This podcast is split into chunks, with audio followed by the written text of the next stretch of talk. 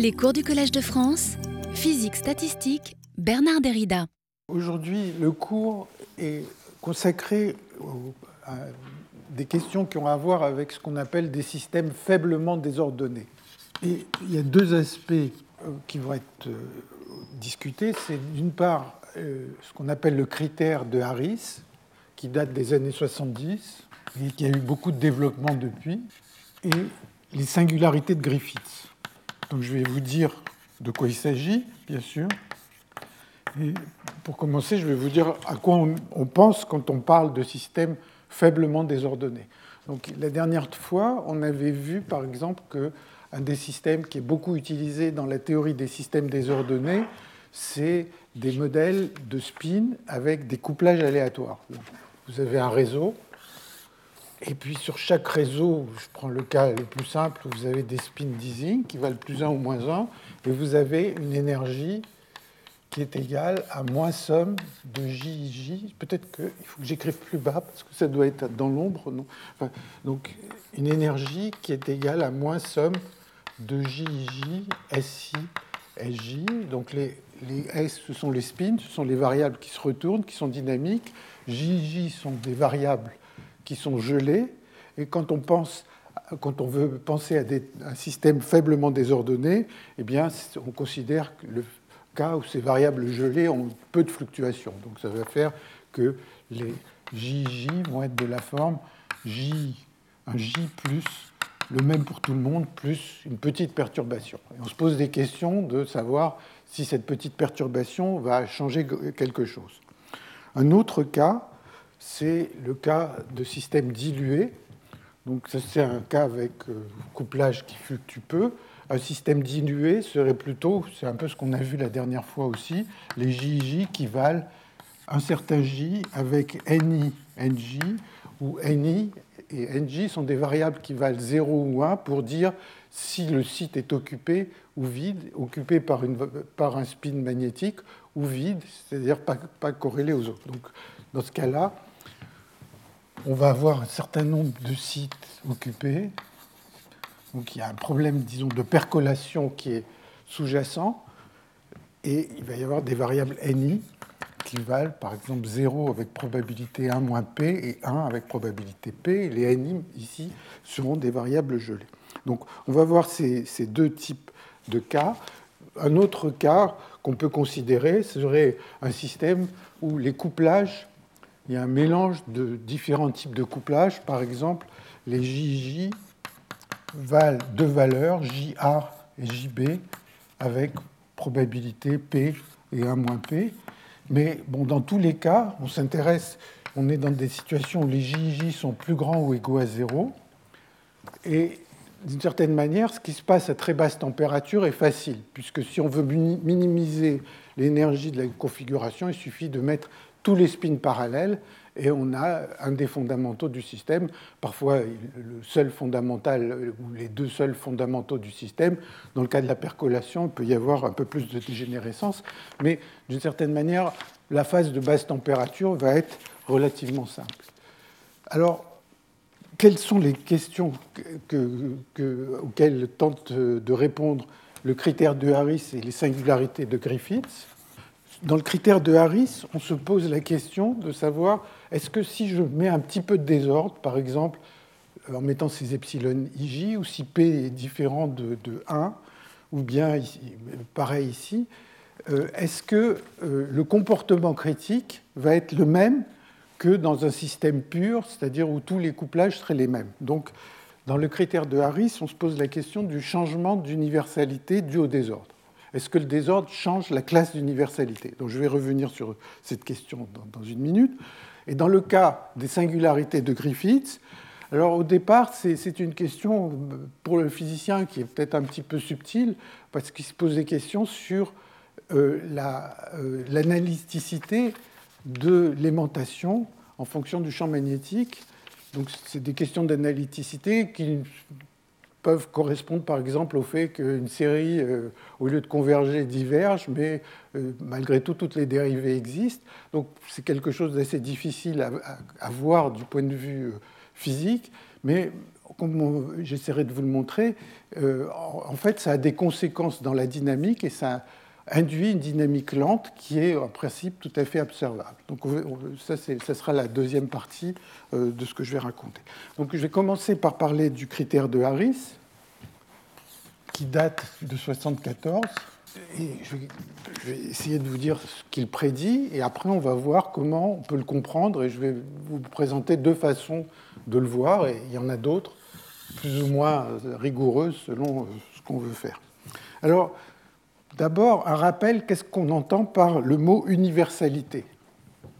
L'universalité, je commence par ce qu'on est censé savoir, hein. quand on, étudie les systèmes désordonnés, on a toujours en arrière euh, une arrière-pensée qu'on suppose à peu près connu les choses sur le système pur correspondant, où il n'y a pas de désordre. Donc l'universalité des systèmes purs, d'abord, bien, ça, a surtout à voir avec ce qu'on appelle les comportements critiques. Par exemple, si vous prenez un morceau de fer et que vous essayez de mesurer son aimantation en fonction de la température, vous allez avoir une courbe de ce genre, au-dessus d'une certaine température qu'on appelle souvent la température de Curie, l'aimantation spontanée de euh, l'aimant n'est plus un aimant, et en dessous, il y a une certaine aimantation spontanée. Et le comportement critique a à voir avec la façon dont cette aimantation va s'annuler quand on se rapproche de cette température critique. Donc j'écris M va se comporter comme Tc moins T à la puissance bêta. Donc, bêta, c'est un exposant critique, et cet exposant critique est universel. En quoi est-ce qu'il est universel? Si vous faites cette mesure pour le faire, qui est un matériau euh, expérimental, si vous voulez, sur lequel vous pouvez faire des expériences, si vous refaites, vous posez la même question pour le modèle d'Ising, pur, donc hein, vous avez un réseau régulier, eh bien, vous allez trouver que l'aimantation se comporte en Tc moins T puissance bêta avec exactement le même bêta. Donc c'est en ça que c'est universel. Donc ça c'est aussi un modèle euh, d'aimantation, euh, un modèle de magnétisme. Si vous refaites, si vous vous posez des questions à propos de fluides, et pour toute, une famille de fluides, c'est-à-dire pas uniquement l'eau, mais, euh, si vous prenez du méthane, toutes sortes de fluides, eh bien, si vous essayez de regardez le diagramme des phases d'un fluide. Vous avez ici la densité, là la température. Vous allez avoir une espèce de diagramme de ce genre avec ici une densité critique et une température ici, et euh, température critique qui, correspond au sommet de cette courbe. Et d'un côté, vous avez une phase de basse densité, Ici, vous avez un gaz. Là, vous avez un liquide. Si vous êtes assez haute température, vous passez du gaz au liquide sans aucune. Euh, enfin, continuellement. Si vous êtes euh, à suffisamment basse température, au-dessous de ce TC, vous passez du gaz au liquide avec une coexistence, une, région où, vous avez à la fois coexistence entre liquide et gaz. Et l'universalité, elle, elle, apparaît dans le fait que la densité, enfin si vous regardez la forme de cette courbe, T moins TC va être de la forme ρ moins ρc à, à la puissance bêta. Et le bêta que vous allez voir donc pour toutes sortes de fluides que vous pouvez considérer dans la nature, ou pour le fer, ou pour le modèle d'Ising, il va être le même. Donc c'est en ça que c'est une propriété universelle. Euh, pardon, excusez-moi, j'ai dit une bêtise parce que j'ai pas bien recopié mon. Euh, j'ai pas bien recopié mon, euh, mes notes. C'est 1 sur bêta. Bon, il se trouve que c'est 1 sur bêta ici, mais c'est le, le, même exposant qui est là-bas. Et, donc, cet exposant est universel, et cet exposant, il dépend juste, dans tous les cas dont, je parle ici, il dépend juste de la dimension de l'espace. Donc, le bêta, je mets pur, puisque là, il s'agit d'un modèle pur, eh bien, il vaut euh, à peu près un tiers. Donc, ça, c'est un nombre que qui est mesuré, qui est connu avec une certaine précision, mais qu'on ne connaît pas exactement. en dimension 3. Et si on reprend le modèle d'Ising, donc là je l'ai dessiné en dimension 2, mais bon, vous imaginez bien un cube en dimension 3. Si vous le prenez en dimension 2, il vaut un huitième. Et on sait même prédire ce qu'il vaudrait en dimension 4, il vaudrait un demi, etc. Donc c'est un nombre universel. Euh, euh, c'est un exposant critique. Et bien sûr, il y a beaucoup d'autres exposants qui représentent le comportement critique près d'une transition. Alors, juste pour terminer avec ce système pur, parce qu'on va retrouver le même phénomène dans le cas des ordonnées, il y a ce qu'on appelle le crossover. Et le crossover, pour l'illustrer, je prends un exemple.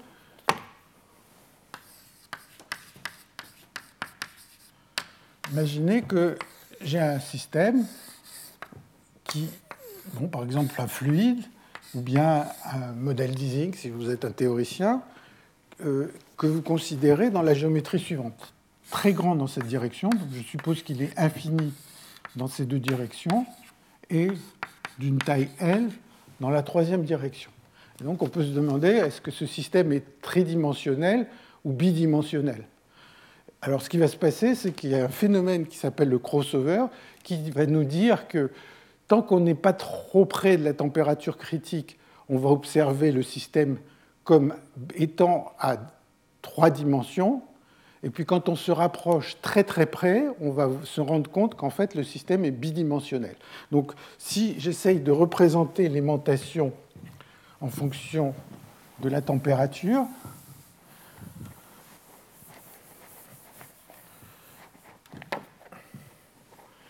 l'aimantation, donc ça c'est plutôt une représentation, disons, euh, euh, en log, euh, enfin, le log de l'aimantation, puisqu'ici on parle d'exposant critique, donc le log de l'aimantation en fonction du moins log de T moins TC, eh bien, quand, quand, vous êtes suffisamment loin de la température critique, déjà près, mais pas trop trop près, vous allez vous dire le système est à trois dimensions, donc je vais avoir le bêta à trois dimensions, qui va être la pente ici. Et puis quand vous allez très très près, vous allez vous rendre compte, en fait, ce serait plutôt comme ça, qu'on observe le, bêta à deux dimensions. Quand à partir d'un certain moment, le système va se rendre compte qu'il est à deux dimensions. Et quand est-ce qu'il va se rendre compte de ça? Eh bien, Intuitivement, c'est assez facile. Vous avez une longueur de corrélation pour un système tridimensionnel qui diverge avec un exposant nu. Donc c'est un nu, je mets un 10-3 parce qu'on est à trois dimensions. Et ce qui se passe, c'est que quand cette longueur de corrélation va être de l'ordre de grandeur de la largeur de mon système, eh bien, le système va se rendre compte qu'il est bidimensionnel et pas tridimensionnel. Donc ça, ça permet de se faire une idée de où se trouve cet endroit. Et plus, évidemment, plus le système sera, sera large, plus, plus L sera grand, plus la température à laquelle on va observer ce crossover va se rapprocher de la température critique. Donc ça, c'est juste un petit rappel pour euh, les systèmes purs. Maintenant, j'en viens à ce qu'on appelle ce critère de Harris. Donc je vais l'énoncer. Il, y a pas mal de généralisations et on va voir qu'il y a cette question de crossover qui va se produire. Donc ça va être le numéro 2, critère de Harris.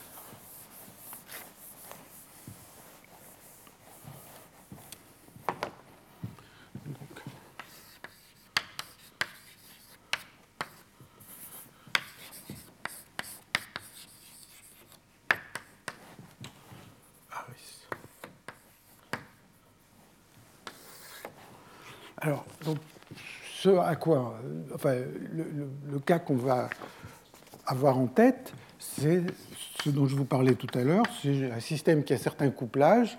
Ces couplages valent une certaine valeur, et puis ces couplages fluctuent un petit peu. Il y a un petit peu de, désordre. Donc le epsilon ij, il est beaucoup plus petit que le j, et on va prendre un cas où le epsilon ij à une moyenne zéro.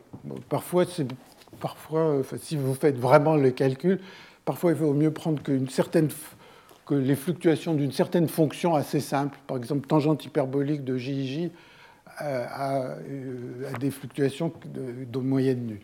Ça, c'est purement un aspect technique, mais qui n'a pas une grande importance. Alors, qu'est-ce que dit le, le critère de Harris? Il dit si alpha du système pur, alpha c'est l'exposant de la chaleur spécifique, je vais dire dans un instant ce que ça veut dire, si alpha du système pur est positif, ou bien ce qui est équivalent, donc je vais expliquer tout ça, c'est que l'exposant nu, de la longueur de corrélation est plus petit que 2 d sur 2, 2 sur d, pardon, eh bien, ce qui va se passer, c'est que le désordre va être, en anglais on dit relevant, en français, on dirait pertinent. Donc je vais utiliser le mot relevant. Et ce que ça veut dire, ça veut dire que même si vous mettez un tout petit peu de désordre, eh bien, le comportement critique va être changé.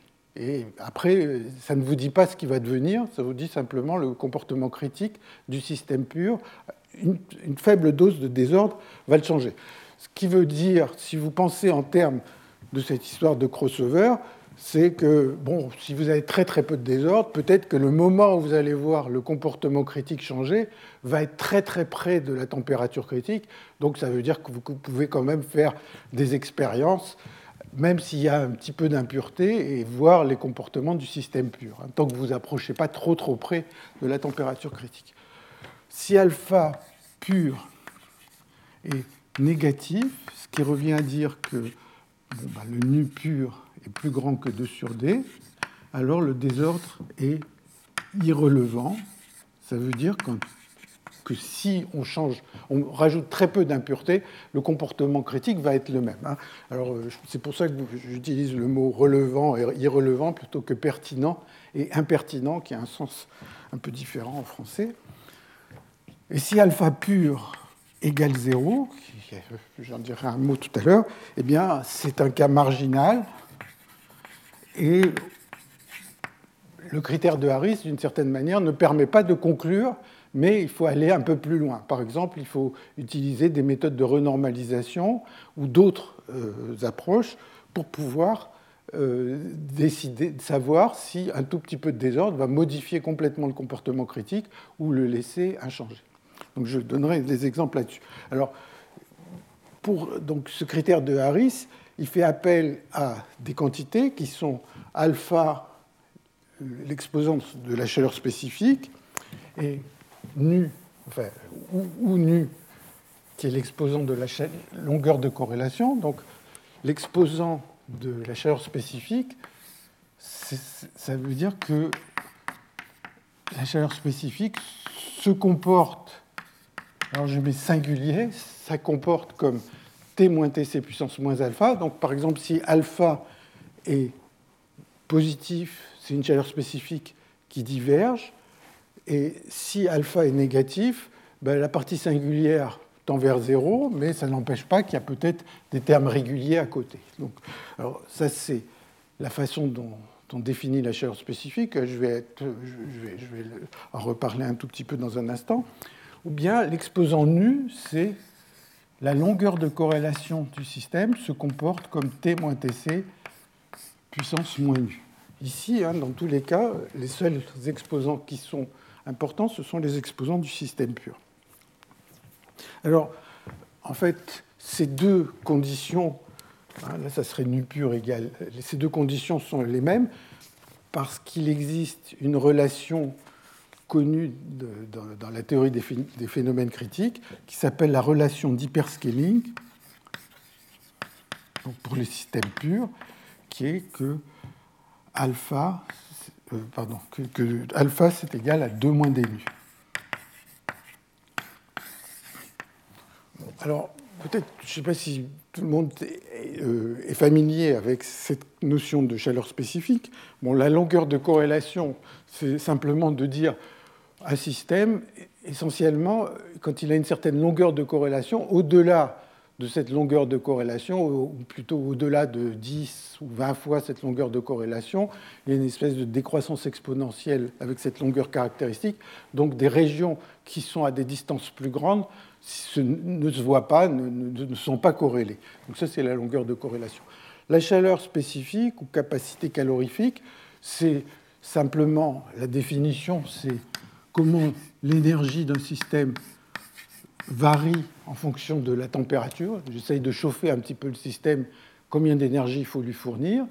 Et la façon dont cet, exposant apparaît, elle apparaît dans le cadre, par exemple, de l'énergie libre. Donc, si vous essayez de calculer la fonction de partition d'un système, système très grand, eh bien, log de, cette, de la fonction de partition, donc c'est l'énergie libre à une constante près, c'est moins f sur t, j'ai mis constante de Boltzmann égale à 1, eh bien, ce que veut dire qu'il y a cette forme singulière, ça veut dire que si je suis près de la température critique, ben, l'énergie libre va se développer à 0 plus A1 T moins TC plus A2 T moins TC carré, etc.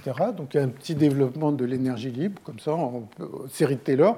Et puis qu'à un certain moment, selon la valeur de alpha, eh bien, ce développement va s'arrêter et au lieu d'avoir que des termes réguliers, il va apparaître quelque chose, je mets A plus ou moins, T moins TC, puissance 2 moins alpha.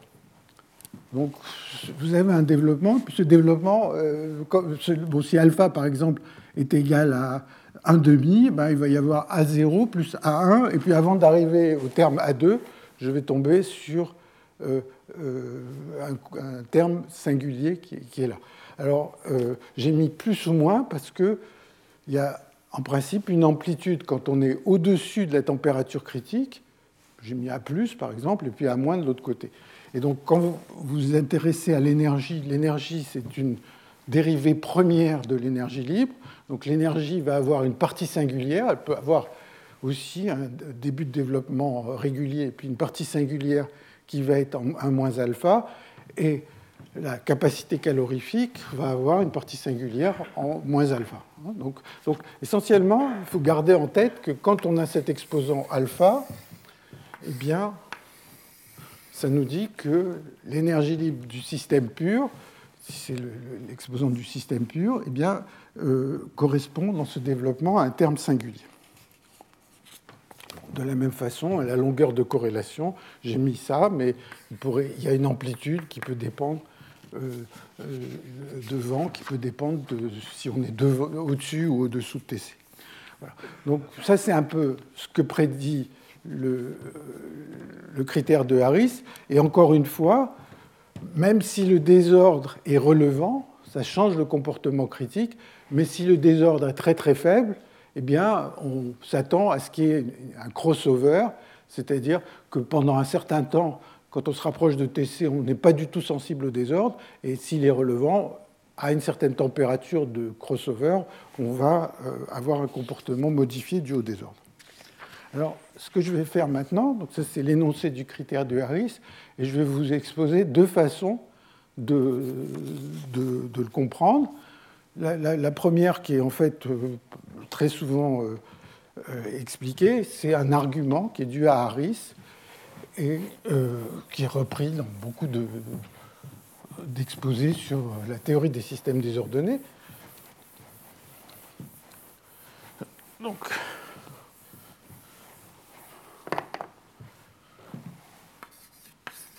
argument de Harris.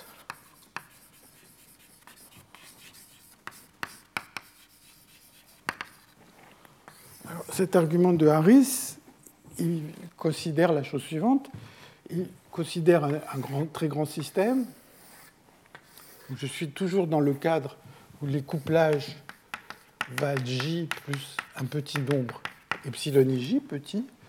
Et on considère un grand système et on se dit, euh, si on est à une température, donc je vais prendre un certain axe de température,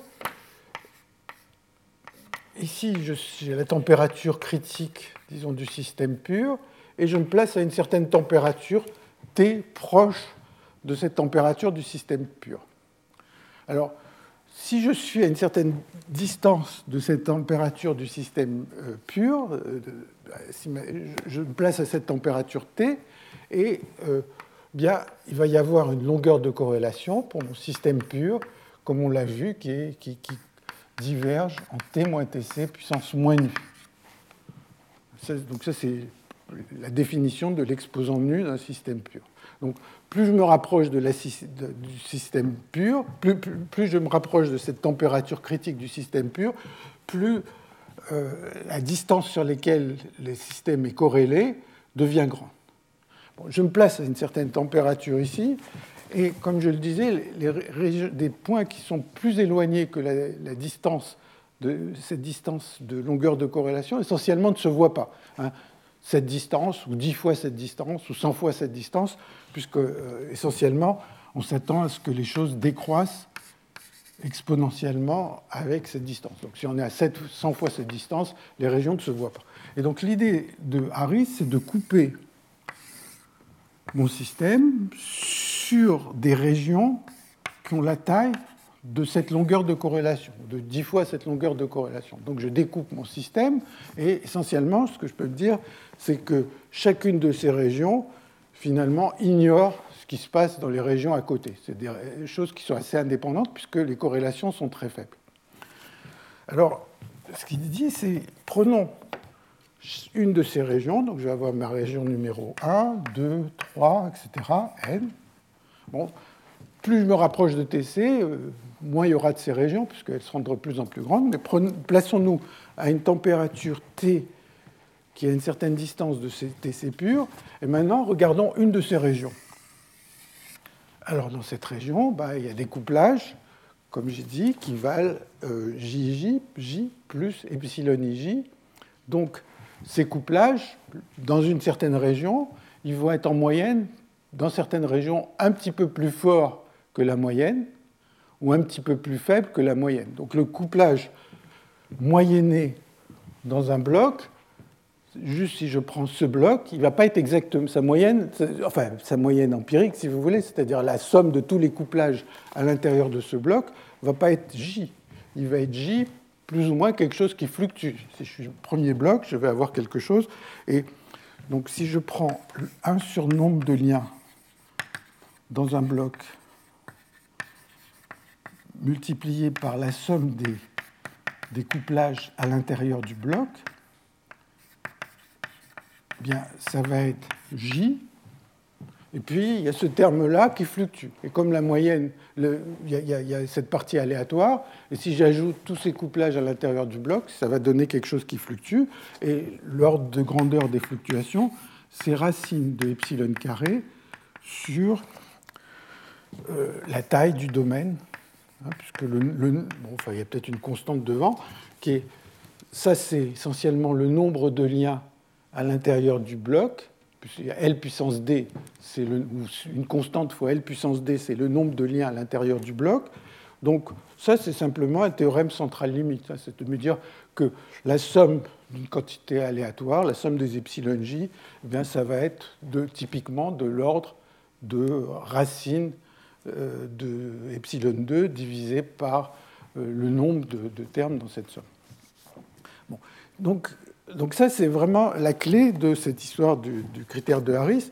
Et comme la taille des blocs, c'est essentiellement euh, cette taille des blocs ici, petit l, c'est la longueur de corrélation, ou 100 fois la longueur de corrélation, comme vous voulez, et eh bien ceci, ça va être j plus ou moins une constante racine de epsilon carré, et je remplace L par la longueur de corrélation. La longueur de corrélation, elle est ici, et ça donne T moins Tc puissance nu d sur 2. Donc voilà où on en est. Si je regarde la somme des couplages dans un bloc, eh bien ça va valoir, enfin la moyenne des couplages dans un bloc, ça vaut J. Et puis dans certains blocs, c'est un petit peu plus fort, dans d'autres blocs, c'est un, peu, un petit peu plus faible. Et la façon dont ça fluctue d'un bloc à l'autre, c'est T moins Tc puissance nu d sur 2. Bon, alors maintenant, quand on fait tous ces calculs de fonctions de partition euh, en physique statistique, en fait, partout, on ne considère que l'énergie divisée par la température. Donc la seule chose qui compte, c'est les JJ divisés par la température. Chaque chose toute seule n'importe peu, il n'y a que ce rapport qui va intervenir dans les calculs. Donc, puisque il n'y a que ce rapport qui intervient, eh bien tout ça me dit qu'un bloc qui aura des couplages un petit peu plus forts que J, il va avoir une température, sa température où il aimerait s'orienter, s'ordonner, est un peu plus haute que, est un peu plus haute que la température euh, du système pur. si les couplages sont un peu plus forts, ben, il faut chauffer un peu plus. Donc la, température à laquelle le premier bloc qui a des couplages un petit peu plus forts à cause de cette fluctuation va avoir envie de s'orienter, va être un petit peu élevé. Et donc, je vais essayer de dessiner sur cet axe de température comment vont être les températures auxquelles chacun de ces blocs a envie de s'orienter. Et il y a deux situations possibles. La première, c'est que ces températures vont, être comme ça. C'est-à-dire, elles vont être assez regroupées devant TC pur. Et quand T va se rapprocher, T va se rapprocher, la longueur de corrélation va augmenter. Donc, les fluctuations de ces sommes des JJ vont euh, diminuer. Et donc, il peut se faire que je rapproche la température et je vois mes points rouges, les températures auxquelles chacun des blocs a envie de s'orienter, se regrouper de plus en plus. Ce scénario, c'est le, le cas irrelevant. Donc c'est irrelevant si les températures qui apparaissent ici se regroupent plus vite que la vitesse avec laquelle la température se rapproche de Tc. La situation opposée,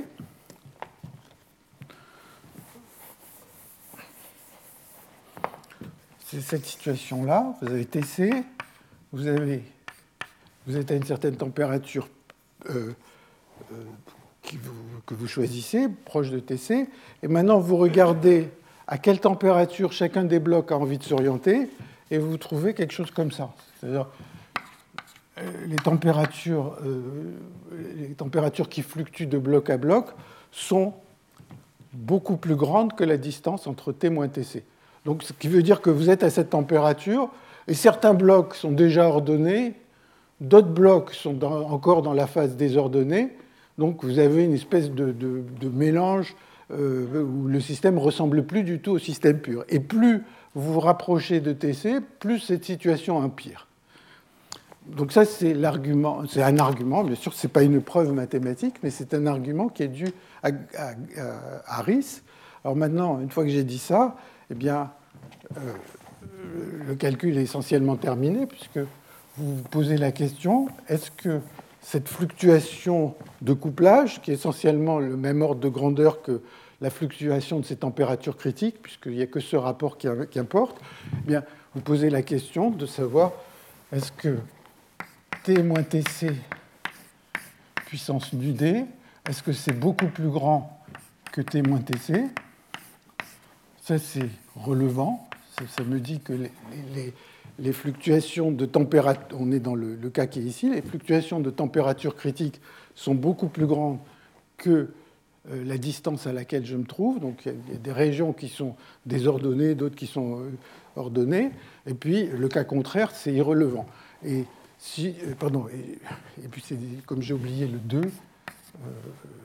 voilà, les fluctuations de température critique, elles sont données par, T moins Tc puissance nu d sur 2. Hein, ici, il y avait nu d sur 2.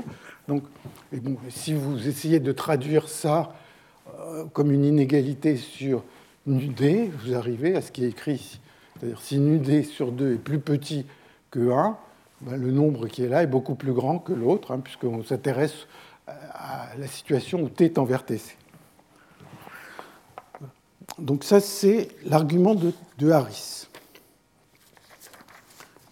Alors, euh, bon, bah, c'est ce qui est connu comme tel.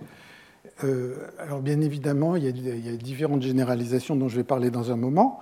Mais maintenant, ce que je voudrais vous présenter, c'est une autre façon qui est peut-être moins, euh, un peu moins argumentaire, mais qui, enfin, qui est toujours pas des mathématiques d'acier, si vous voulez, mais qui est une façon un peu naturelle d'aborder le problème on va voir également apparaître ce critère de Harris. Donc c'est un calcul perturbatif.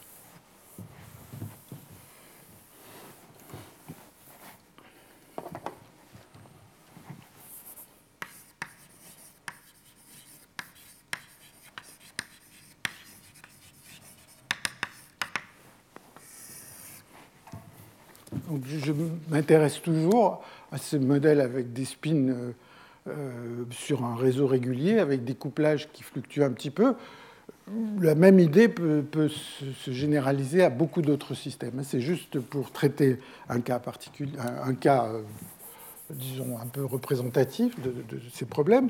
Et donc, c'est mes couplages va J plus epsilon ij.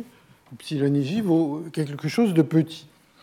Et donc, comme on l'a vu la dernière fois, a priori, ce que je dois faire, c'est calculer la moyenne de z sur le désordre, c'est-à-dire moyenner la fonction de partition sur les euh, couplages JJ. Et euh, a priori, si je regarde la fonction de partition, eh bien la fonction de partition, elle peut s'écrire sous la forme suivante. Enfin bon, j'écris la fonction de partition, c'est j'écris Z0 plus somme sur les liens,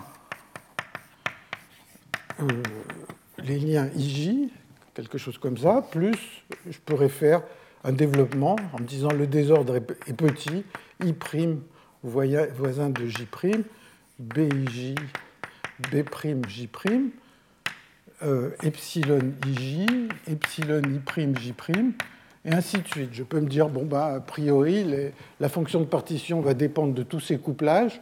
Ces couplages sont petits, et donc allons-y, faisons un développement, essayons de, chercher ces coefficients qui sont là. Bon, et après, je prendrai le log et je, euh, moyennerai ce log. Bon, on pourrait, d'ailleurs, enfin, je, réalise, c'est ce que j'ai écrit dans mes notes, mais je réalise que je pourrais écrire directement le log de z avec des coefficients comme ça. Ça me faisait plaisir.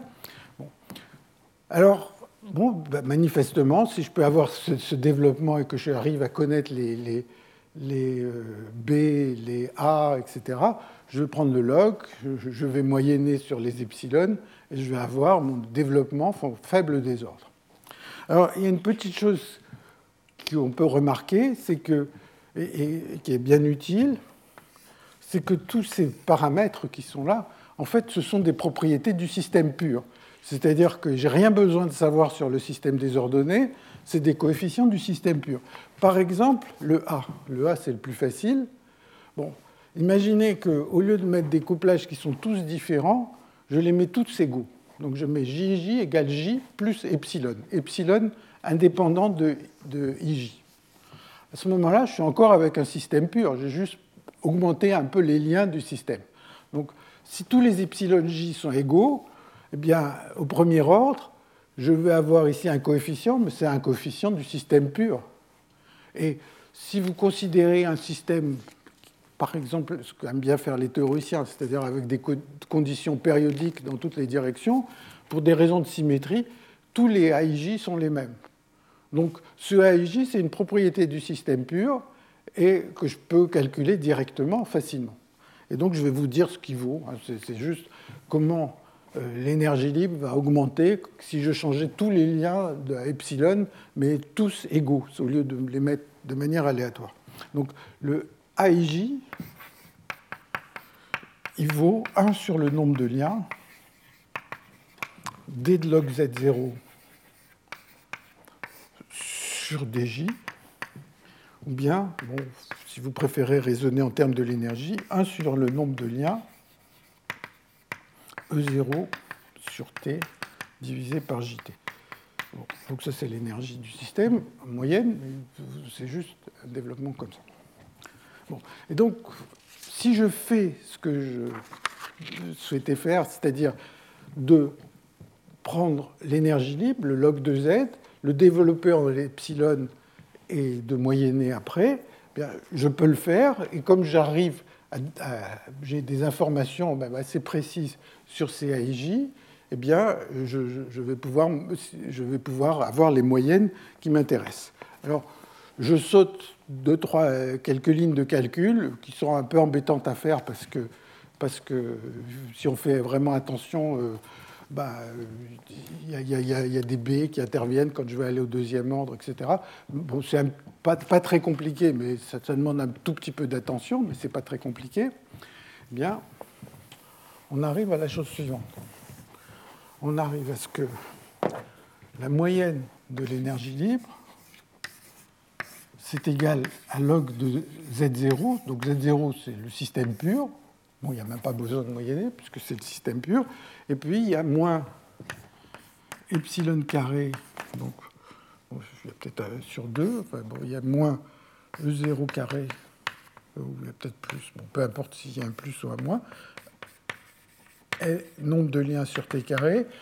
Alors ça, ça vient vraiment de ce terme AIJ carré, quand je vais prendre le log, il va y avoir un terme linéaire qui donne, en epsilon qui donne 0 parce que epsilon ij vaut 0, la moyenne, pardon, la moyenne vaut 0. Hein, j'ai supposé que toute la moyenne était dans ce J, et le, premier endroit où il apparaît quelque chose, c'est epsilon carré. Donc vous, tombez sur une énergie libre où apparaît le, les AIJ au carré, et puis il y a des termes linéaires en A0, C1, E0, plus C0. C0.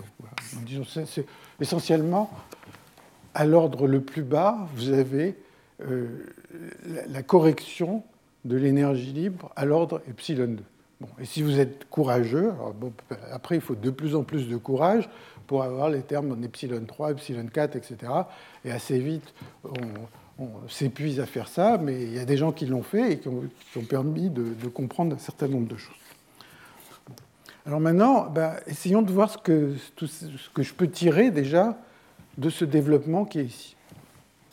Alors, ben, ce que je vous ai dit tout à l'heure, c'est que l'énergie libre du système pur est de la forme A0 plus A1 euh, T moins TC plus A2 A2 T moins TC au carré, plus à un certain moment, il va apparaître la partie singulière, T moins TC puissance 2 moins alpha, avec un plus ou moins. Ça, c'est ça.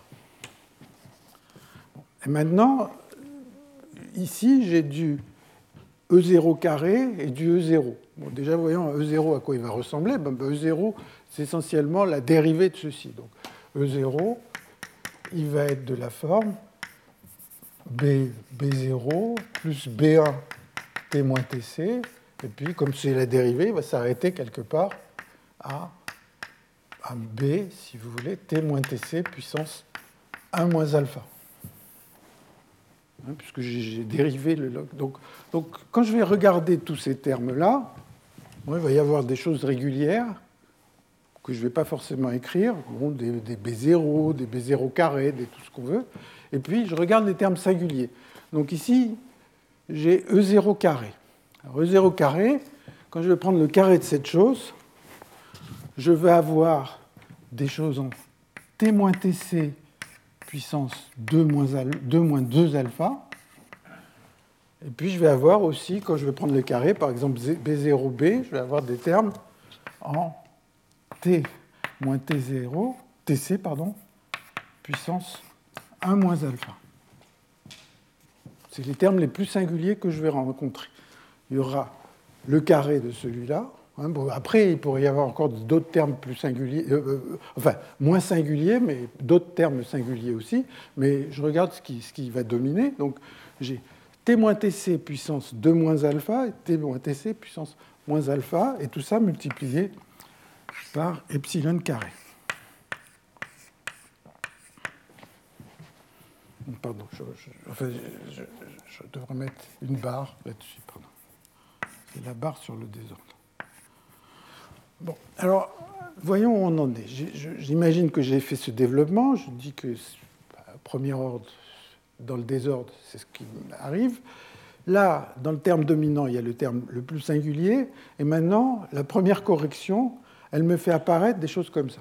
Alors déjà, je me dis, oulala, c'est embêtant parce que quand t va devenir proche de tc, ce terme qui est singulier là va être beaucoup plus grand que, que le terme qui est ici. Mais ça, c'est pas très grave. Alors, ça, c'est la cuisine un peu des physiciens. C'est pas très grave parce que ce terme qui est là, je pourrais l'interpréter comme une façon de modifier la température critique. Si je disais ma température critique, elle est quelque chose comme ça, epsilon carré, epsilon carré fois une constante, je ne sais pas k, puissance 2 moins alpha.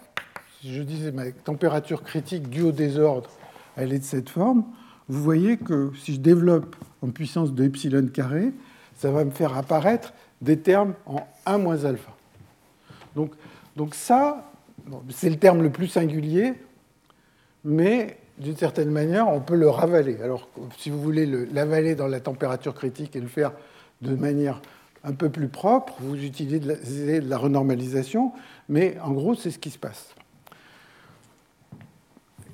Donc, en gros, ce terme le plus singulier, d'une certaine manière, vous pouvez vous en débarrasser en disant que ça a modifié, ça a un peu déplacé la température critique. Et puis, ensuite, il vous reste celui-là. Et maintenant, donc, une fois que vous avez fait ça, vous dites log, je vais l'écrire, vous dites que log de z, bon, il y, a des termes réguliers, et puis il y a le premier terme non régulier il va être t moins tc plus k epsilon 2 puissance 2 moins alpha, qui m'aura pris le système pur plus la première correction, et puis il me reste celui-là. Et celui-là, il est en T-TC. Alors, à l'ordre où je travaille, est-ce que c'est T-TC ou T-TC K epsilon carré Je ne peux pas dire, donc j'en profite pour mettre ce qui m'arrange. Puissance 2 moins alpha. Et puis, il y a epsilon carré devant. Hein, si vous prenez ce terme qui reste, c'est epsilon carré t moins tc puissance 2 moins alpha. Donc il réapparaît ici. Bon, j'ai rajouté quelque chose bon, qui est un peu ce que j'espère trouver à l'ordre suivant pour que ça prenne la même forme qu'ici. Donc hein, tout ça, c'est un peu de, la manipulation de physiciens pas très précautionneux et qu'on peut essayer de, rendre plus, euh, plus justifié si on se fatigue pour aller chercher ce qui vient derrière.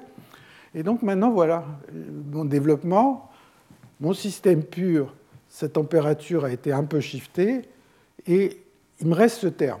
Et maintenant, ben, on voit apparaître le critère de Harris tout à fait. On se dit, quand le désordre est très petit, bon, ben, là c'est une correction, mais si je me rapproche très très près de la température critique, eh bien, si alpha est positif, ce terme-là va exploser par rapport à celui-là. Puisque si alpha est positif, 2 moins alpha tend vers 0 beaucoup plus lentement que 2, 2, moins 2 alpha, plus, plus lentement que 2 moins alpha. Donc ça me dit que la correction va exploser, le terme correctif va devenir beaucoup plus grand que le terme dominant quand je me rapproche de la température critique si alpha est positif. Si alpha est négatif, eh bien, le terme pur dominant je vais avoir un shift, euh, un déplacement de la température critique, mais le terme dominant euh, va, persister et ceci ne, constituera qu'une correction. Donc ça, c'est un peu une interprétation du, critère de Harris qui est un peu pédestre, mais qui peut fonctionner. Alors, bon, il en fait, dans, un certain nombre de problèmes, par exemple ceux dont on va parler Jean-Baptiste tout à l'heure, eh bien, euh, il y a beaucoup de choses qui simplifient, c'est-à-dire que tout, tout, ce qui est là s'en va, tous les coefficients réguliers s'en vont, et l'analyse est, simplifiée d'une certaine manière. Bon, mais de toute façon, je pense que son approche est beaucoup plus rigoureuse que ce que j'ai raconté ici. Bon. Alors, ce que me dit aussi. Euh, alors, donc je vais faire un certain nombre de remarques liées à ce critère de Harris.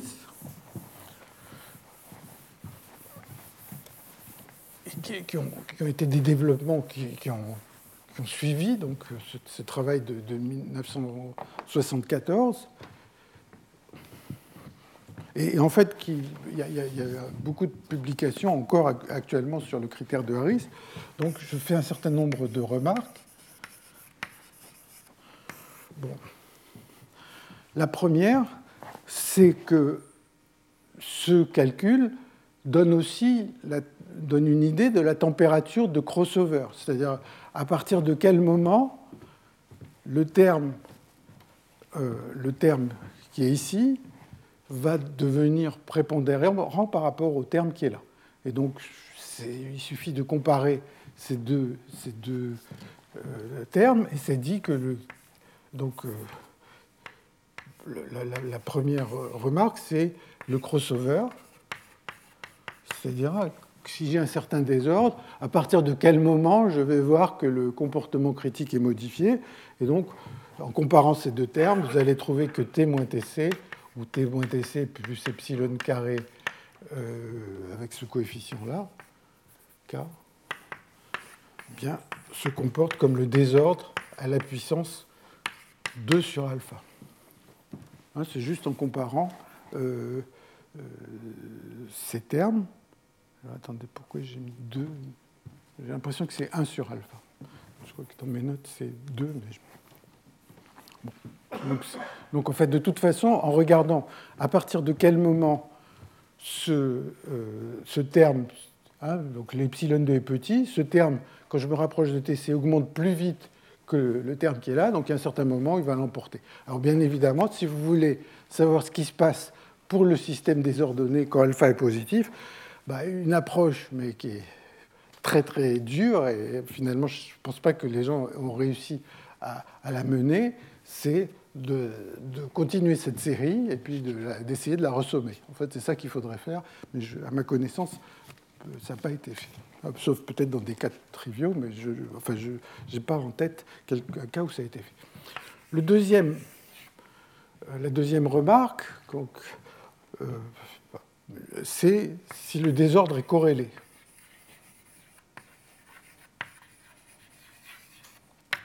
dans l'argument de Harris euh, dont il était question au début, on a dit chaque bloc a une température de transition qui fluctue un peu vers le haut vers le bas. Mais on a utilisé un, théorème central limite, on a supposé que les JJ étaient tous indépendants. Si les couplages ne le sont pas, eh bien, euh, ces fluctuations vont être modifiées, donc ça va modifier euh, euh, le critère de Harris, au lieu d'être alpha positif ou négatif, ça va changer les choses. Alors il y a un article de notre orateur de la semaine dernière qui est de Jean-Marc Luc, qui est Jean-Marc Luc, qui, date de 1993, où il, analyse, euh, enfin, il, euh, il, regarde des cas où les couplages ont des corrélations en fonction de la distance, où ils sont quasi périodiques, enfin, euh, pas mal de cas. Un des cas où le désordre est corrélé, qui est le, plus célèbre, c'est des travaux qui sont antérieurs à ceux de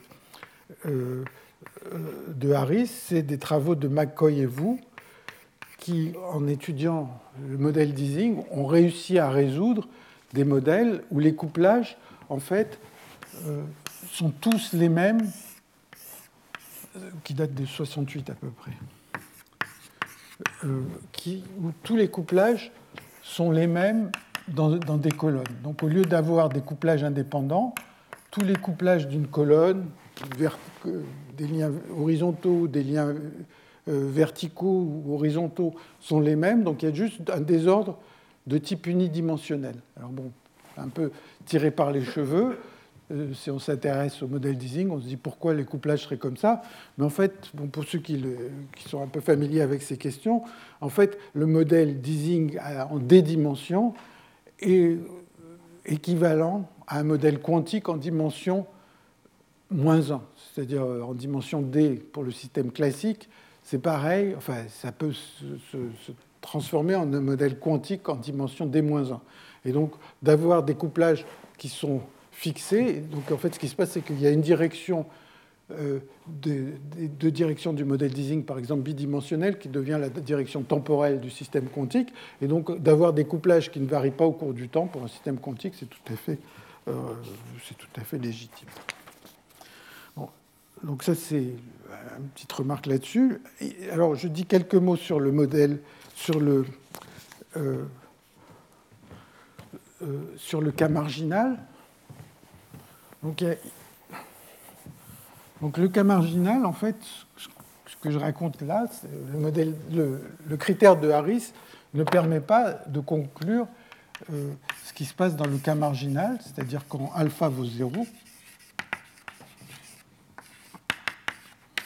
Et à ma connaissance, il y, a, un certain nombre de résultats, mais un des plus célèbres, c'est un, qui est dû aux deux frères Dotsenko, qui datent des années 80, qui ont pris le cas du modèle d'easing à deux dimensions.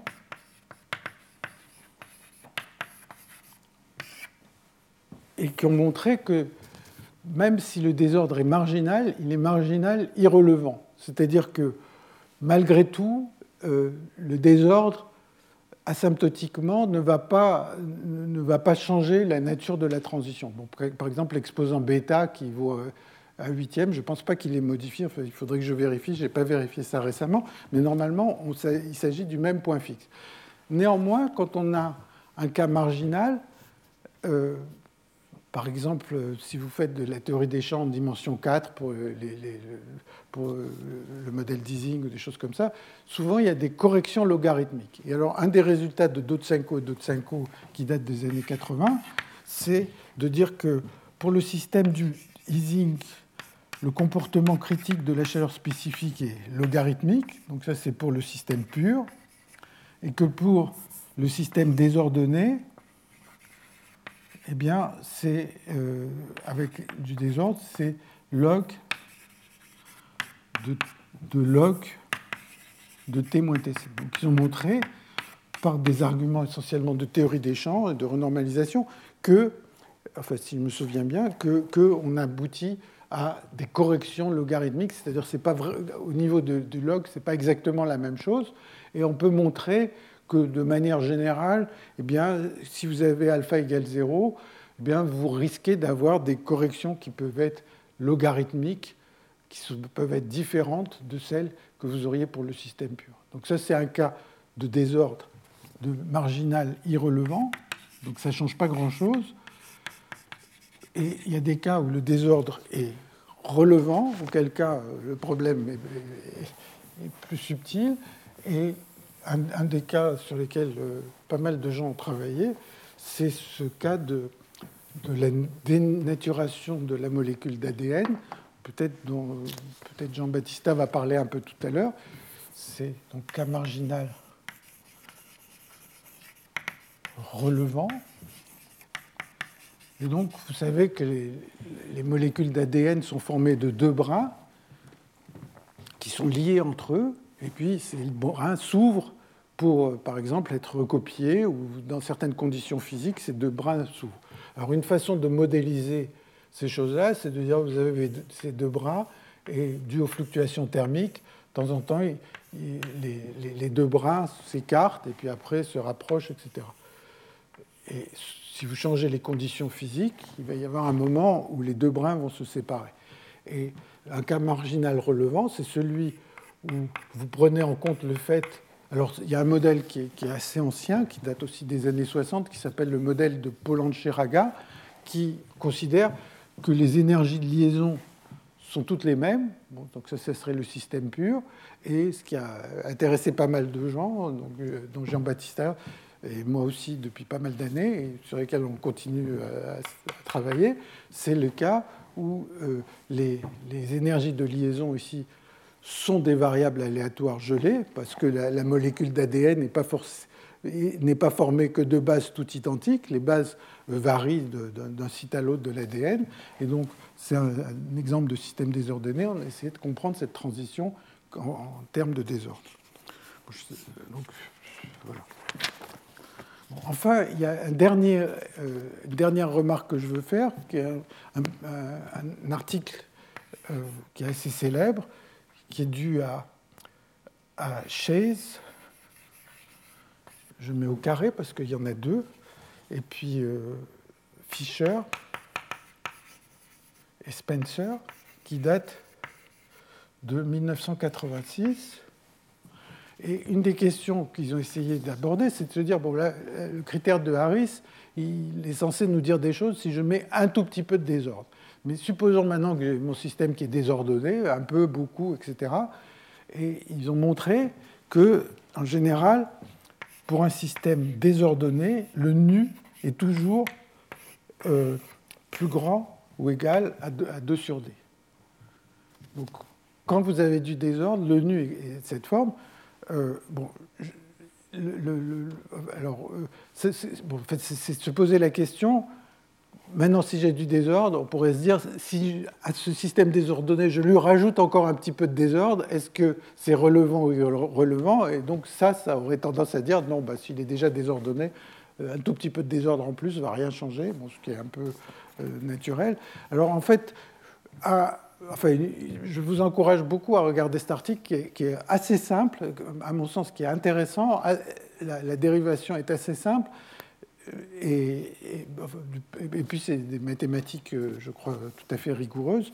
Le, le, le point, c'est que ça repose sur une définition probabiliste de l'exposant nu. C'est-à-dire, ils définissent une certaine longueur. Bon, je ne vais pas rentrer dans ces détails, mais la longueur, c'est une espèce de, longueur associée à l'ensemble des échantillons. Plutôt que de dire je prends un échantillon typique, c'est ça a à voir avec la probabilité qu'il arrive quelque chose dans un certain échantillon. je pensais éventuellement le traiter, mais j'ai trouvé que c'était un peu trop long, et donc j'ai pensé qu'il y avait d'autres aspects qui valaient peut-être euh, la peine d'être discutés à la place de ça. Mais je vous encourage beaucoup de regarder cet article. Et aussi euh, d'assister, bien sûr, au séminaire de Jean Baptista. donc ça c'est le critère de Harris. Maintenant, j'en viens aux singularités de Griffiths.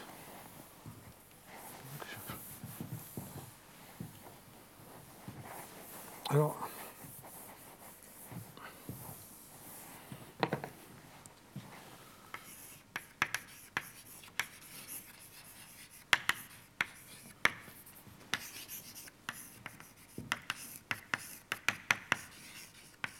Donc c'est totalité des années, je ne sais pas, 67, 68, comme ça. Alors, Griffith, c'est plutôt. Enfin, là, c'est aussi des, résultats mathématiquement prouvés, mais je ne vais, pas entrer dans, l'épreuve de manière très, très détaillée, mais je vais essayer d'expliquer un peu les idées. Euh, c'est. En principe, ça s'adresse à des modèles dilués. Donc, typiquement, ce qu'on a en tête, c'est que vous avez un réseau que certains sites, par exemple, enfin c'est un désordre de sites, là, mais on peut prendre un désordre de liens, certains sites sont occupés, ni égale 1 ou 0, avec probabilité P et A moins P. Donc ça, c'est le désordre gelé. Et puis, vous avez une énergie qui est donnée par moins somme des J, N, I, N, J. Pour interagir, il faut que les deux sites voisins soient occupés, S, I et J. Vous avez une énergie comme ça, vous voulez faire la physique statistique, donc a priori, vous avez une fonction de partition qui va dépendre des variables gelées, en sommant sur les poids de toutes les configurations euh, des spins, et puis après, vous prenez le log, etc. alors, à quoi on s'attend pour ce système? Bien, si vous variez ce P, eh bien, si P vaut 1, c'est-à-dire si tous les sites sont présents, c'est le système pur, donc il va y avoir une certaine température de transition. Si vous êtes à basse température, le système va être ordonné. Vous augmentez la température, il y a une température de transition. Et puis, si vous avez moins de spin, manifestement, si vous P est suffisamment petit, la température de transition va être zéro parce que euh, il y a cette transition de percolation, donc en fonction de P, si vous changez P, au début, P petit, il n'y a que des amas tout petits qui sont là, il n'y a pas un amas infini. À une certaine valeur, une certaine valeur de, la, de la densité PC, qui dépend du réseau, eh bien, vous allez commencer à avoir des amas infinis, et puis quand vous allez augmenter encore P, vous allez avoir essentiellement un système où tous les sites sont à peu près reliés, avec quelques trous, quelques petites îles isolées ici ou là, mais essentiellement, vous allez avoir un système où euh, euh, les choses sont connectées sur des très grandes distances. Et ce à quoi on s'attend, c'est que la température de transition va varier comme ça, et plus, P, plus on va se rapprocher de, de ce seuil de percolation, plus la température va baisser. Alors en fait, il y a par exemple un article des, mêmes personnes dont je parlais tout à l'heure, enfin pas des mêmes, des chaises, des deux chaises de Eisenman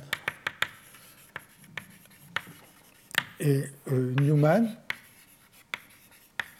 qui date de 87 et qui dit, qui permet de comprendre la forme euh, ici de, cette ligne de transition. Ça aussi, c'est des travaux mathématiquement rigoureux.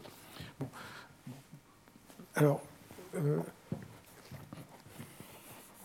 si je regarde ce diagramme de phase, eh bien ici, c'est une phase ferromagnétique. Donc, euh, à basse température, s'il y a un cluster infini, ben, les spins qui sont loin les uns des autres vont tous s'orienter dans la même direction.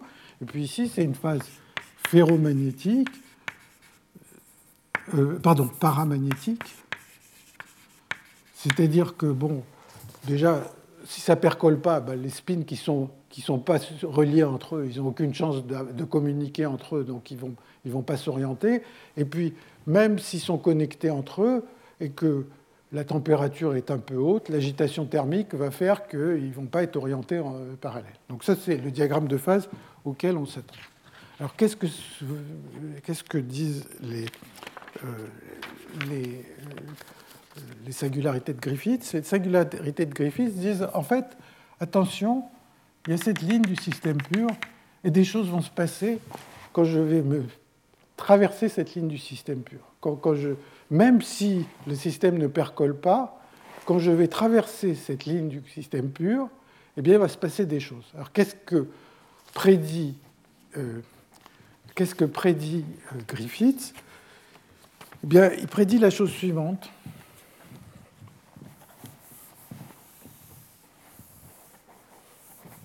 Donc, là, j'ai un TC du système pur. cette courbe, c'est un TC qui dépend de la concentration. Hein. Donc j'ai des, sites, certains sont occupés, d'autres vides. Ça pourrait être la concentration de liens ou ça pourrait être la concentration de, sites occupés. Donc ce que dit Griffith, je vais essayer de, faire sentir, c'est la chose suivante.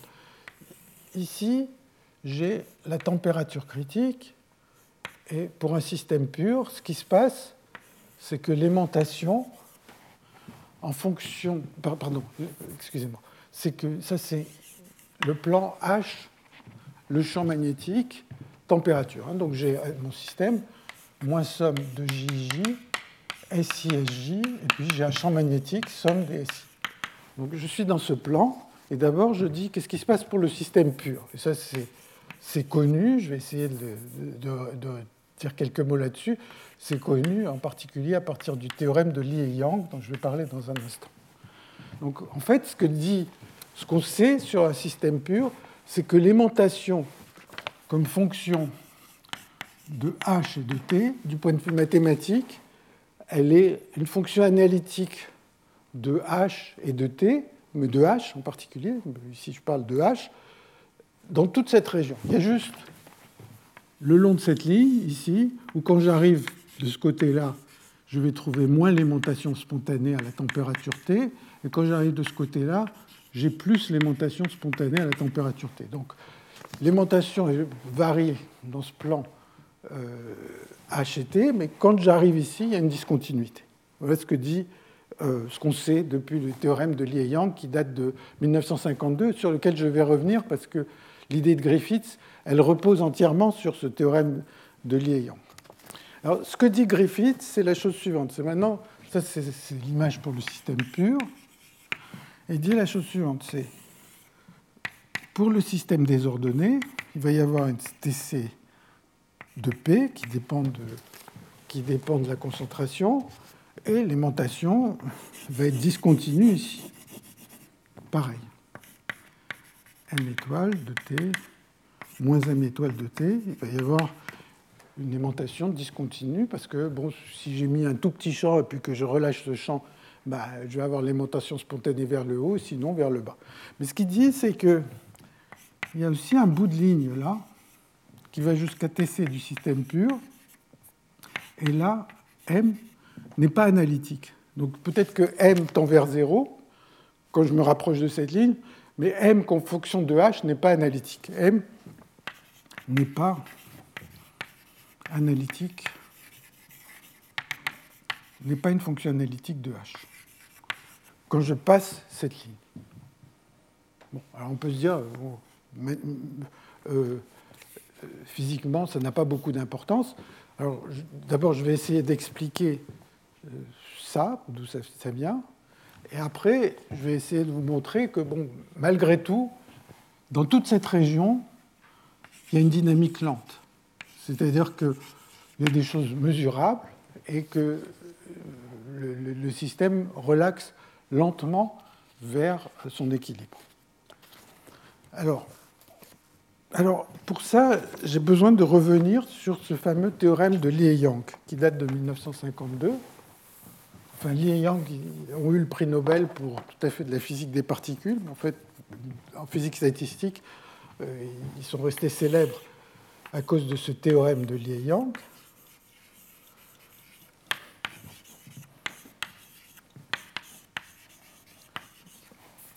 qui date de 52 et dont il y a, comme toutes les bonnes choses, il y a différentes interprétations dans la littérature. Par exemple, il y a une version, euh, enfin, il y a une preuve par Ruel qui date de 71, qui est un peu, un peu compacte. Euh, moi, j'avoue que j'ai eu un peu de mal à la suivre.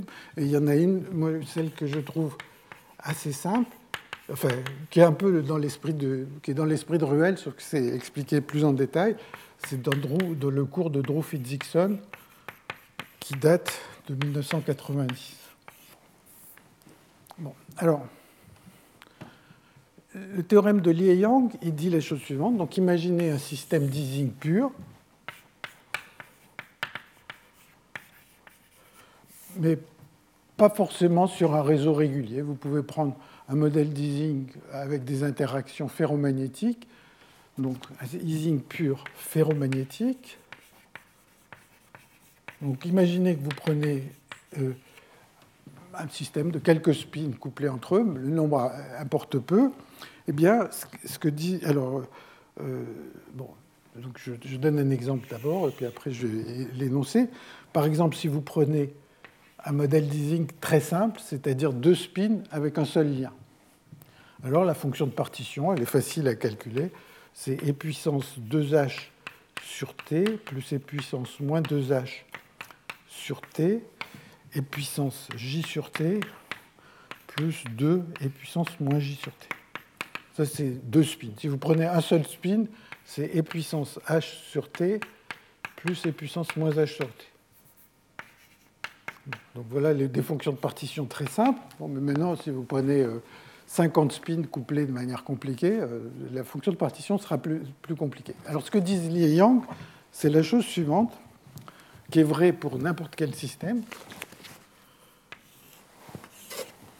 c'est que les zéros z de t et de h, eh c'est les zéros de Z dans le plan complexe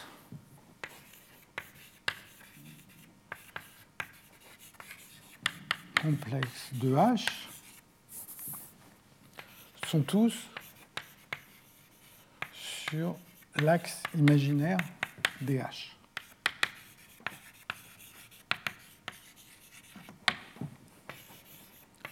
Ça veut dire hein, que je suis à une température T fixée, quelconque, et maintenant, je regarde mon Z qui dépend de H, je veux dire, bon, bah, quand est-ce qu'il s'annule? Et il s'annule.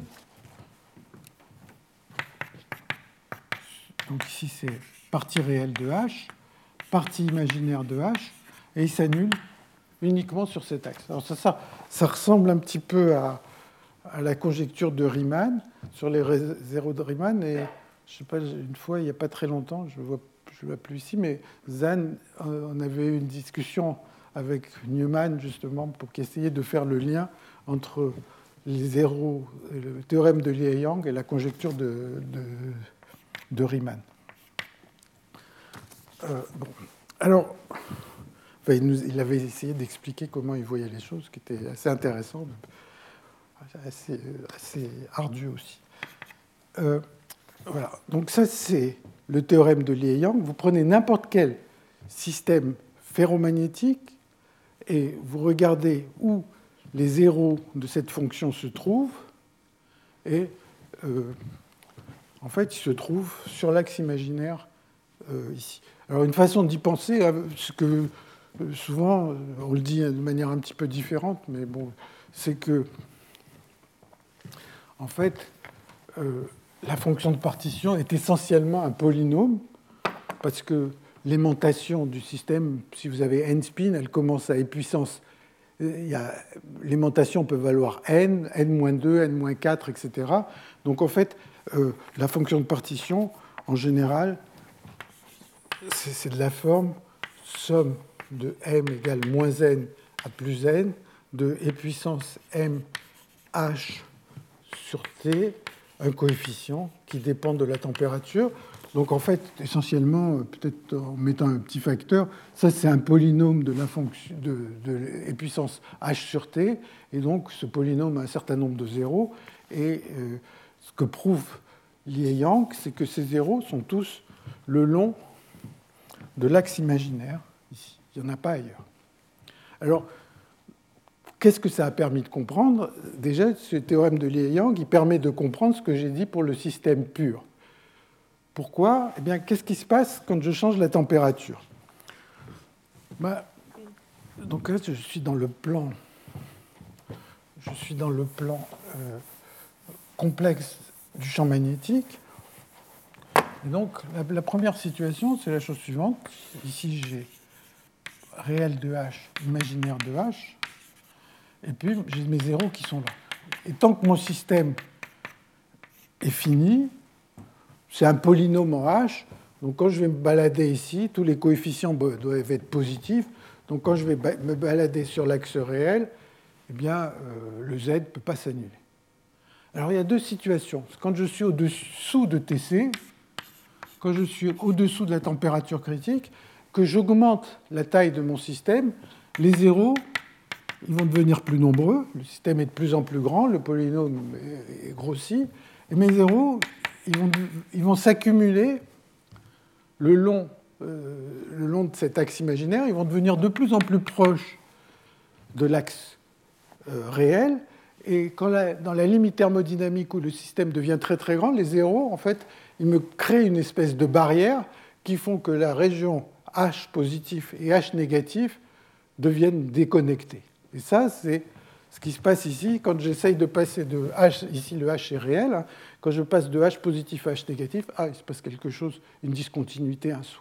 Et ça, vu à travers le théorème de Lie et Yang, eh bien, c'est dû au fait que ces zéros s'accumulent. Tant que le système est fini, il y a toujours un petit passage. Et puis quand le système devient de plus en plus grand, ces zéros deviennent tellement nombreux que finalement, il n'y a plus de passage et c'est non analytique. Au contraire, quand je suis dans la phase haute température, ben, il y a de plus en plus de zéros, mais en fait, ils s'accumulent suffisamment loin.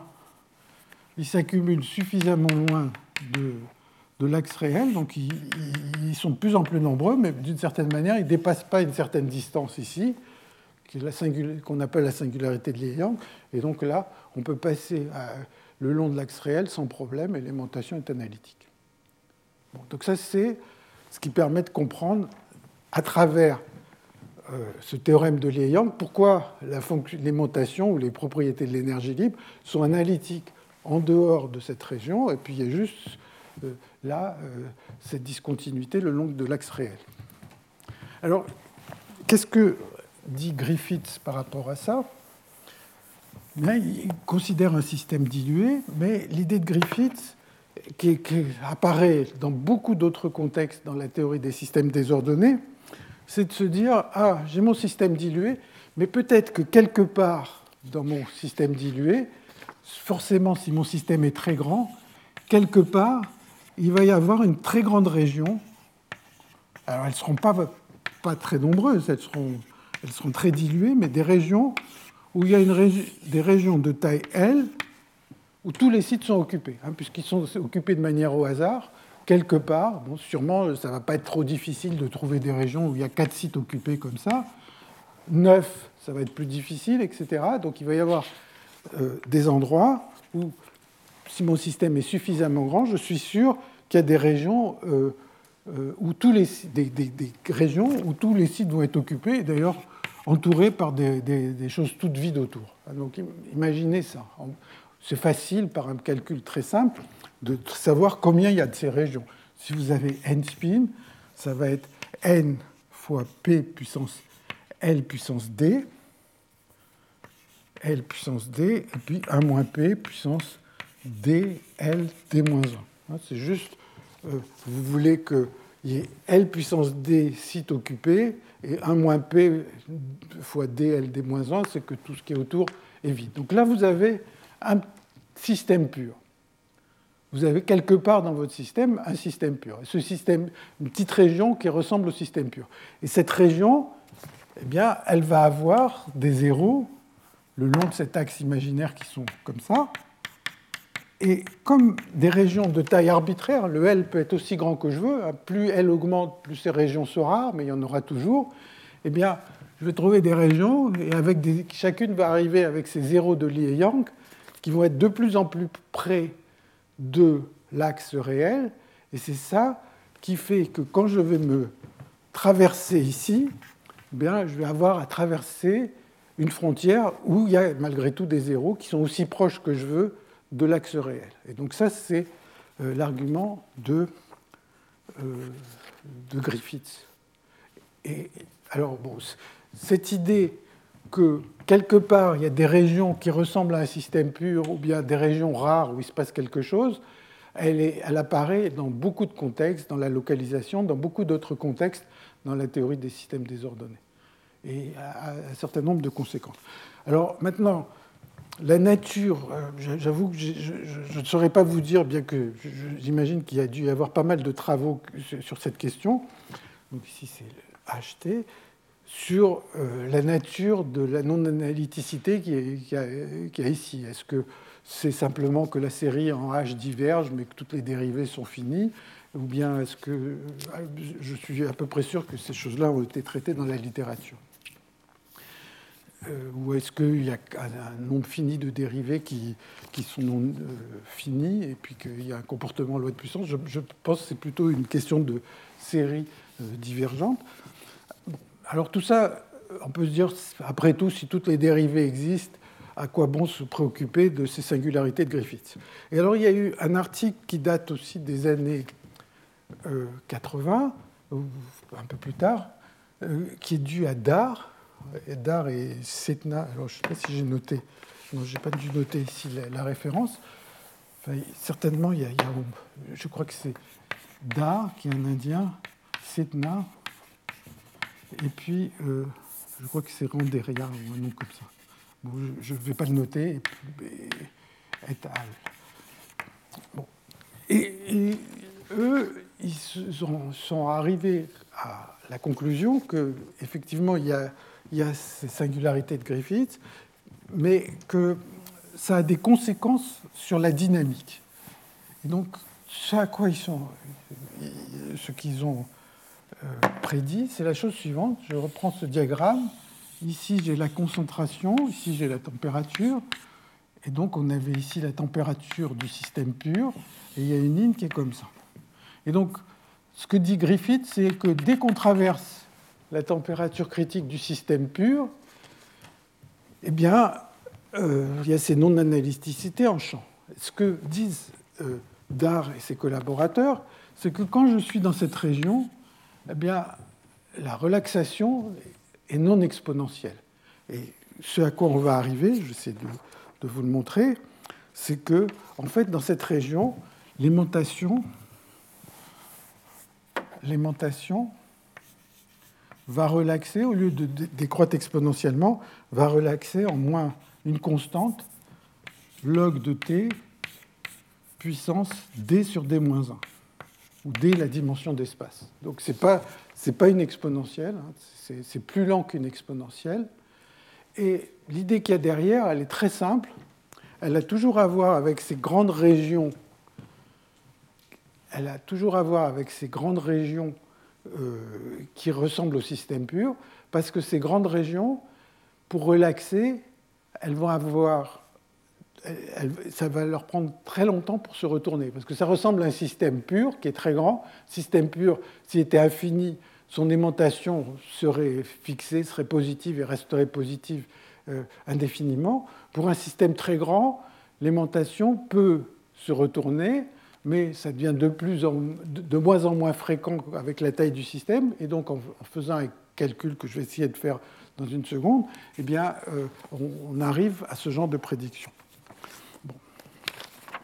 Alors, la prédiction donc, de la prédiction euh, de, ces gens-là, c'est que dans cette région, c'est ce que j'ai dit, euh,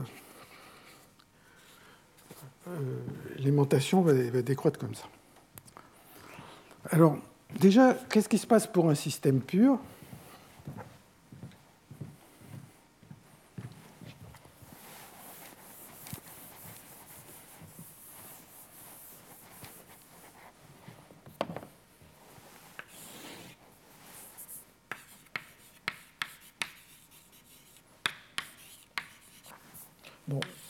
Si vous regardez l'aimantation d'un système en fonction du temps, donc pas de la température, eh bien, vous avez deux situations. C'est que votre aimantation va décroître exponentiellement avec un temps caractéristique tout si la température est au-dessus de Tc, et puis l'aimantation va, va tendre vers m étoile si la température est au-dessous de Tc. Donc le système a une aimantation spontanée. Je ne rentre pas forcément dans les détails de la dynamique. Ce que j'ai en tête, c'est une dynamique de type Glauber, c'est-à-dire qu'on retourne un spin à la fois euh, avec une dynamique qui respecte le bilan détaillé. Donc je ne rentre pas trop là-dessus parce que ce n'est pas la peine de, de, se préoccuper de ça. alors ça, c'est pour un système infini, pur. Alors maintenant, ici, hein, vous voyez, en fait, le raisonnement va reposer surtout sur la dynamique, mais de régions qui sont pures. Et donc, je voudrais dire à quoi va ressembler la dynamique d'un système grand mais pur. Alors, un système grand mais pur, un système grand mais pur, il va avoir ce genre de, de propriétés.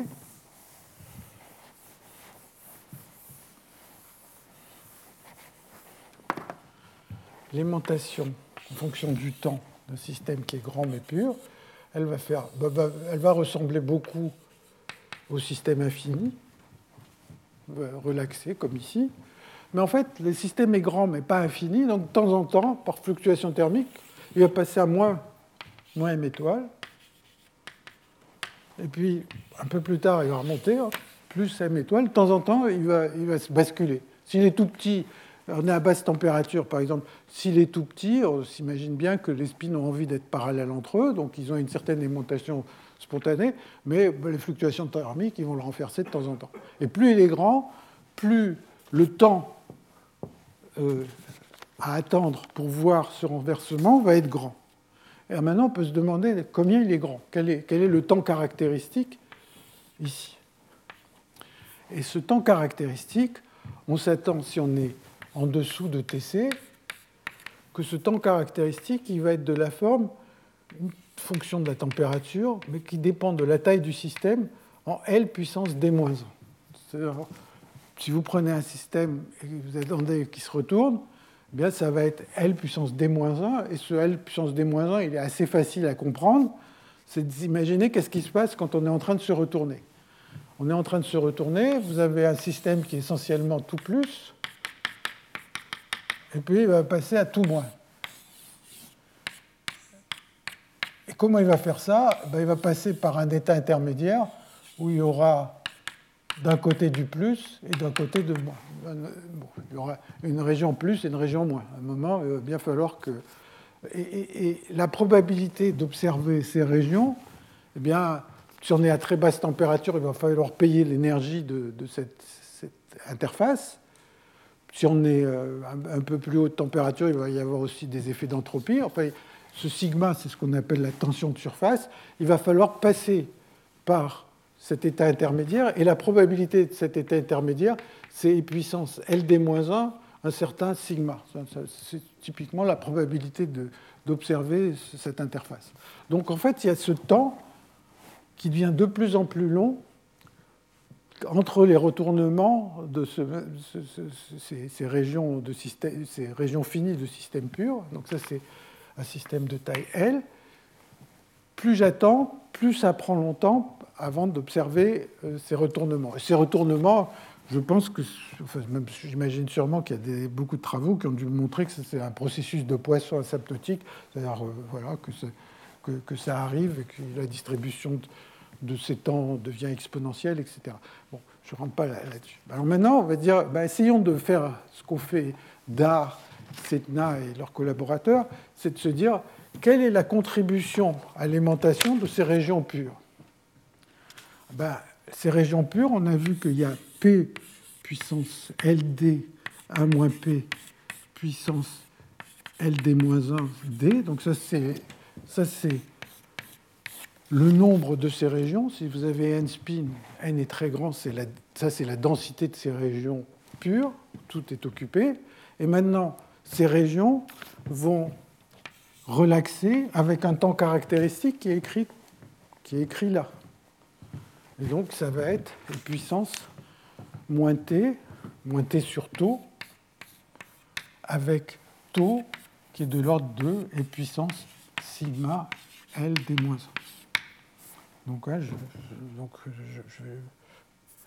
je, vais le mettre directement, et puissance moins sigma L d moins 1. Donc ils disent que l'aimantation totale, disons, l'aimantation totale, va sûrement être plus grand que ça, puisque là, j'ai juste regardé la contribution de, ces régions. Il y a tout le reste qui intervient.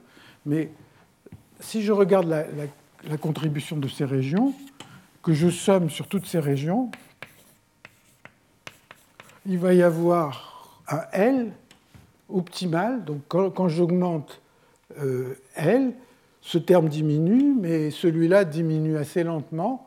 Vous cherchez le L optimal, bon, c'est un petit calcul, vous optimisez par rapport au L, et vous trouvez ce que je disais tout à l'heure, et puissance C, T puissance D sur D moins 1, euh, pardon, log, log de T, log de T D sur D moins 1. Donc une relaxation lente. Bon, alors, euh, oui, eh ben, ici je retrouve ces Randeraria, donc c'est DAR, euh, Setna, et Randeria en 1988. donc ça, ça, donne une idée de cette relaxation qui est due euh, euh, aux régions de, Griffith. Bon, alors pour, terminer, il y a par exemple, voilà typiquement quand on fait un cours sur les systèmes désordonnés, un, un sujet qu'on utilise par exemple pour un examen où on voit ces relaxations lentes, qui est la chose suivante c'est de se dire. Donc c'est toujours hein, l'idée qu'il y a des grandes régions qui ressemblent à un système pur qui vont contrôler quelque chose pour euh, la dynamique. Donc un exemple simple, il y a le même phénomène.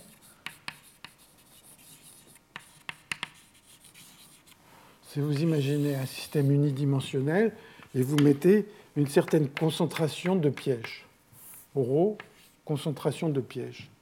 Donc les pièges sont mis euh, par un processus de poisson. Vous mettez une certaine densité de points, mais sans aucune corrélation. Et maintenant, vous mettez un marcheur, un marcheur au hasard, je sais pas,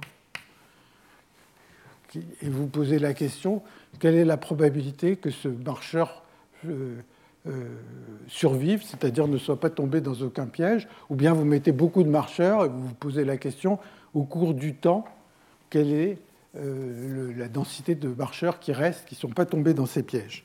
Alors, ça c'est un calcul qui peut se faire exactement, et vous trouvez que le nombre de marcheurs, c'est égal au nombre de marcheurs que vous aviez initialement, intégrale de 0 et puissance moins ρ de x, euh, ρ dx, j'écris la formule, intégrale de 0 à l'infini de ρ de J'écris directement euh, la dernière formule, c'est la chose suivante, c'est euh, intégrale de 0 à l'infini de e puissance moins rho s, rho 2 s, enfin, c'est un calcul assez élémentaire, et euh, c'est somme de n égale 0 à l'infini de 8 sur pi carré, je suis désolé, pour les puissances moins 2n plus 1 au carré, pi carré t sur S2. Voilà, dernière formule que j'écris aujourd'hui. Et ça, c'est simplement, le calcul repose exactement sur la même idée que tout à l'heure, c'est-à-dire que vous allez dire, je prends mon marcheur, il va se retrouver dans une certaine région, le S qui est là, c'est essentiellement la région dans laquelle il se trouve, et manifestement, il va, de temps en temps, il va y avoir des grandes régions où il n'y aura pas de piège, on peut calculer la densité de ces régions où il n'y a pas de piège, et le marcheur bah, il va mettre beaucoup plus de temps à être absorbé dans une région où il n'y a pas de piège. Et ça, pour les temps longs, ça se comporte dans les puissances t puissance moins un tiers. Donc on trouve à nouveau une, décroissance lente qui est due à ces, grandes régions, qui est un peu le cousin de cette décroissance lente dont je vous ai parlé à l'instant. Bon, je vous remercie. Retrouvez tous les contenus du Collège de France sur www.colège-2-france.fr.